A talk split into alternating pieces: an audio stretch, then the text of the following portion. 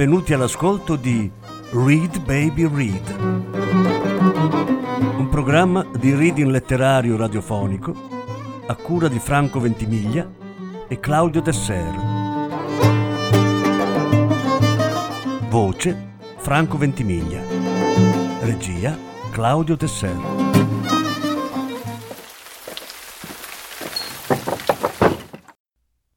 Julio Cortasar il persecutore.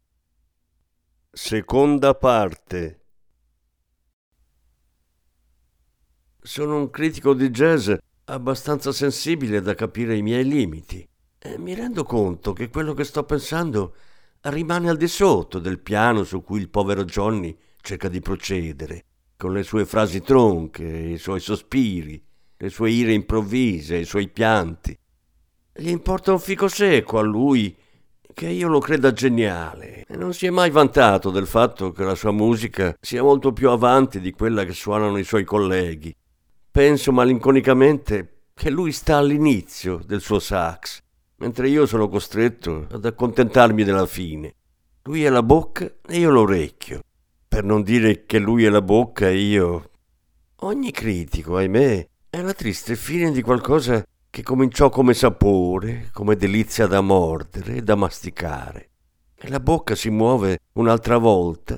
Golosamente la gran lingua di Johnny raccoglie uno sgocciolio di saliva dalle labbra. Le mani tracciano un disegno nell'aria. Bruno, se tu un giorno potessi scriverlo. Non per me, capisci? A me non importa. Ma deve essere bello, io sento che deve essere bello. Ti stavo dicendo che quando cominciai a suonare da ragazzino mi resi conto che il tempo cambiava.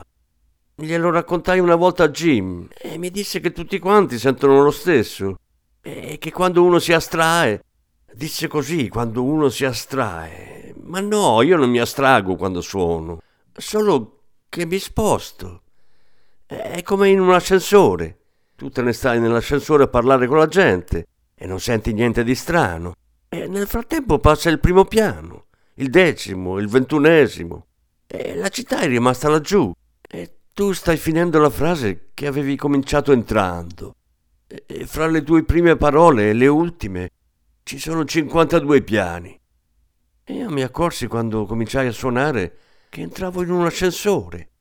Ma era un ascensore di tempo, se posso dirtelo così. Non credere che mi dimenticavo dell'ipoteca o, o della religione. Solo che in quei momenti l'ipoteca e la religione erano come il vestito che uno non porta addosso. Io so che il vestito sta nell'armadio, ma non venirmi a raccontare che in quel momento quel vestito esiste. Il vestito esiste quando me lo metto. E l'ipoteca e la religione esistevano quando finivo di suonare. E la vecchia entrava coi capelli scarmigliati e si lagnava che io le rompevo i timpani con quella musica del diavolo. Dedè ha portato un'altra tazza di Nescafè, ma Johnny guarda tristemente il suo bicchiere vuoto.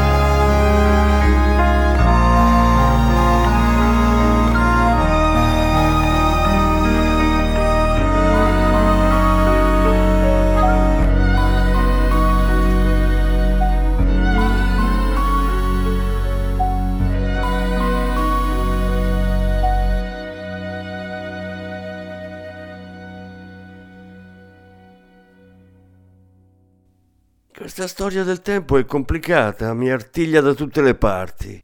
Comincio ad accorgermi a poco a poco che il tempo non è come una borsa che si riempie. Voglio dire che anche se cambia il contenuto, nella borsa non c'è più spazio dopo che è stata riempita. Ci sta una certa quantità di roba e poi basta. Ah, vedi la mia valigia, Bruno? Ci stanno due vestiti e due paia di scarpe. Ah, bene, adesso immagina di vuotarla e poi di metterci di nuovo dentro i due vestiti e le due paia di scarpe. Ma adesso ti accorgi che ci stanno soltanto un vestito e un paio di scarpe. Ma il bello non è questo. Il bello è quando ti rendi conto che dentro la valigia ci puoi mettere un negozio intero, centinaia e centinaia di vestiti, come io metto la musica nel tempo certe volte quando sto suonando. La musica è quello che penso quando viaggio in metro. Quando viaggi in metro? Eh sì, questo è il punto, ha detto Johnny con aria sorniona. E il metro è una grande invenzione, Bruno. Viaggiando in metro ti rendi conto di tutto quello che potrebbe starci nella valigia. Magari il sax non l'ho perduto in metro, magari si mette a ridere, tossisce. Dedè gli lancia uno sguardo inquieto, ma lui gesticola, ride e tossisce tutto insieme, sussultando sotto la coperta come uno scimpanzé. Gli colano lacrime e se le beve, sempre ridendo. È meglio non confondere le cose, dice dopo un momento. L'ho perso e basta, ma il metro mi è servito per rendermi conto del trucco della valigia. Stammi a sentire, questa storia delle cose elastiche è molto strana. Tutto è elastico, ragazzo. Le cose che sembrano dure hanno un'elasticità. Pensa, concentrandosi. Un'elasticità ritardata. Aggiunge sorprendentemente. Io faccio un gesto di ammirazione e di assenso. Bravo Johnny. Dice di non essere capace di pensare, quel bel tipo di Johnny. E adesso sono davvero interessato a quello che sta per dire. E lui lo intuisce e mi guarda con aria più sorniona che mai. Tu credi che riuscirò ad avere un altro sax per suonare dopodomani, Bruno? Sì, ma dovrai starci attento. Certo, dovrò starci attento. Un contratto di un mese, spiega la povera Dedè. 15 giorni nella boîte di Remy, due concerti e i dischi. Potremmo metterci a posto proprio bene. Un contratto di un mese, scimmiotta Johnny, gesticolando. La boîte di Remy, due concerti e i dischi. Bi bata bop bop skrrr. Quello che ho è sete, sete, sete e una gran voglia di fumare, soprattutto voglia di fumare. Gli offro il pacchetto di Gauloise, anche se so benissimo che sta pensando alla droga. È sera ormai. Nel corridoio comincia un andirivieni di gente, conversazioni in arabo, una canzone. Dedè è andata via, probabilmente a comprare qualcosa per cena. Sento la mano di Johnny sul ginocchio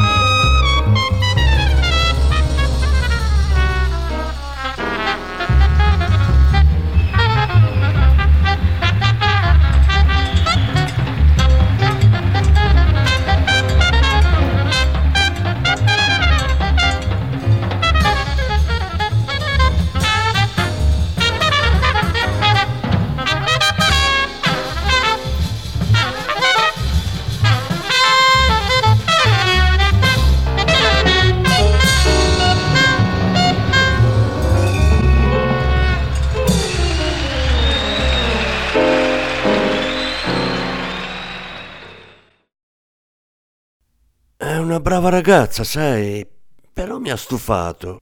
È da un pezzo che non l'amo più, che non la posso più soffrire. Mi eccita ancora ogni tanto. Sa fare l'amore come congiunge le dita all'italiana. Ma devo sbarazzarmi di lei, tornare a New York. Soprattutto devo tornare a New York, Bruno. Perché mai? Là ti stava andando peggio di qui. Non mi riferisco al lavoro, ma alla tua vita. Mi sembra che qui tu abbia più amici. Sì, chi sei tu e la marchesa e i ragazzi del club. Hai mai fatto l'amore con la marchesa, Bruno? No. Beh, è una cosa che eh, ma ti stavo parlando del metro e non so perché cambiamo argomento. Il metro è una grande invenzione, Bruno.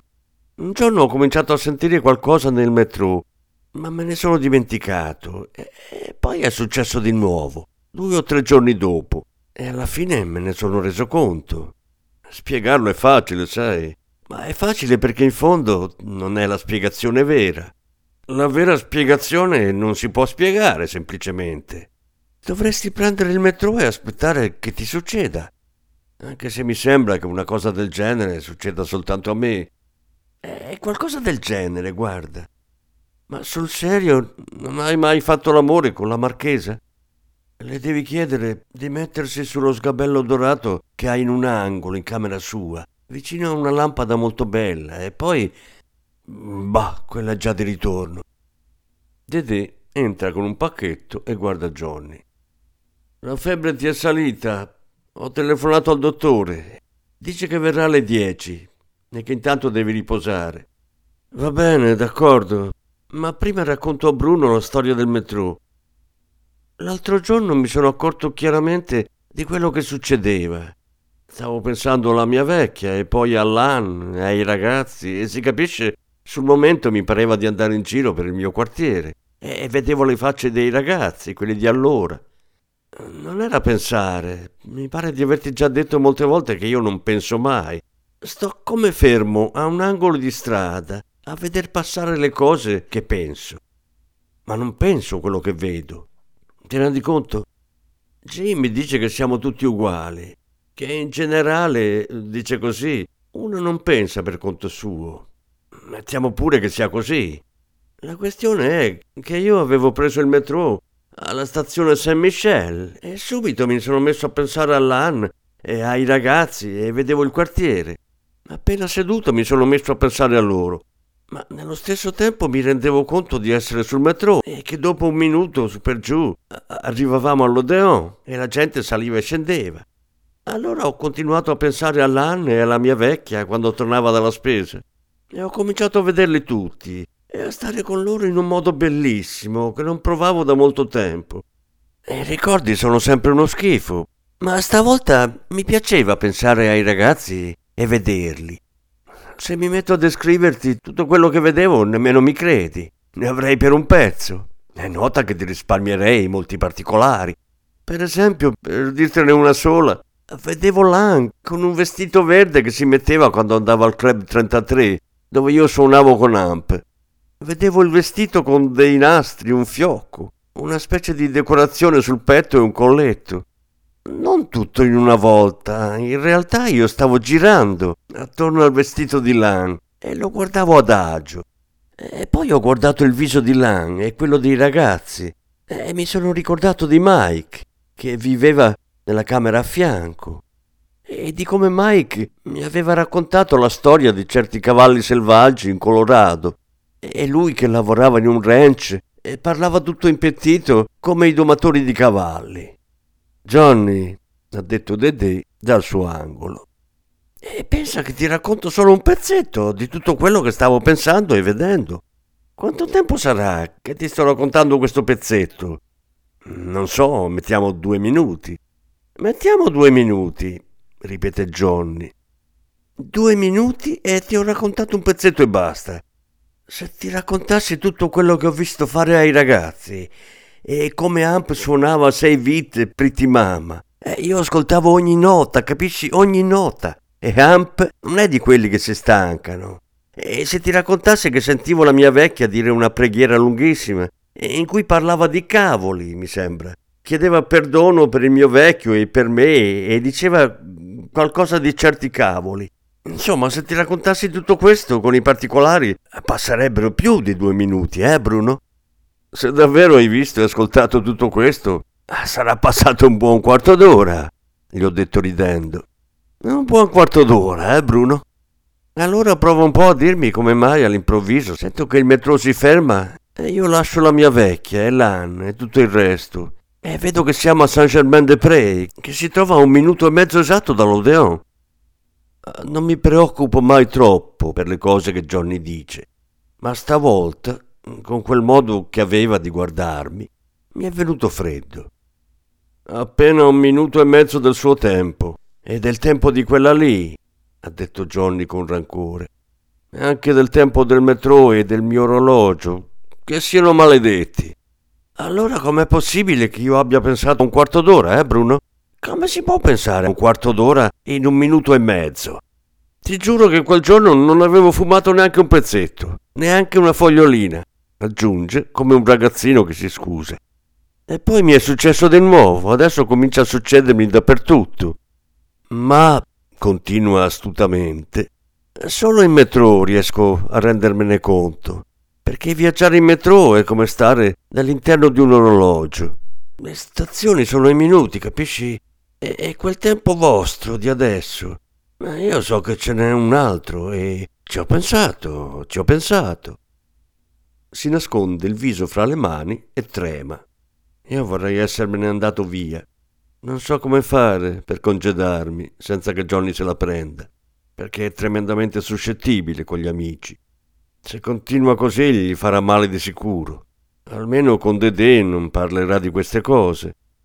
Bruno, se io potessi solo vivere come in quei momenti, o come quando sto suonando, e anche il tempo cambia, ti rendi conto di quello che potrebbe succedere in un minuto e mezzo? Allora un uomo, non solo io, ma anche quella lì, e tu, e tutti i ragazzi, potrebbero vivere centinaia di anni. Se trovassimo il modo potremmo vivere mille volte più di quel che viviamo adesso per colpa degli orologi, di quella mania dei minuti e di dopodomani. Sorrido meglio che posso, comprendendo vagamente che ha ragione, ma che quello che lui sospetta e quello che io intuisco del suo sospetto si cancelleranno immediatamente, come sempre, non appena mi ritroverò in strada e rientrerò nella mia vita quotidiana. In questo momento sono sicuro che Johnny dice qualcosa che non nasce soltanto dal fatto che è mezzo matto, dal fatto che la realtà gli sfugge e gli lascia in cambio una specie di parodia che lui tramuta in una speranza. Tutto quello che Johnny mi dice in momenti così, e sono più di cinque anni che Johnny mi dice e dice a tutti cose del genere, non si può ascoltare con l'idea di ripensarci più tardi.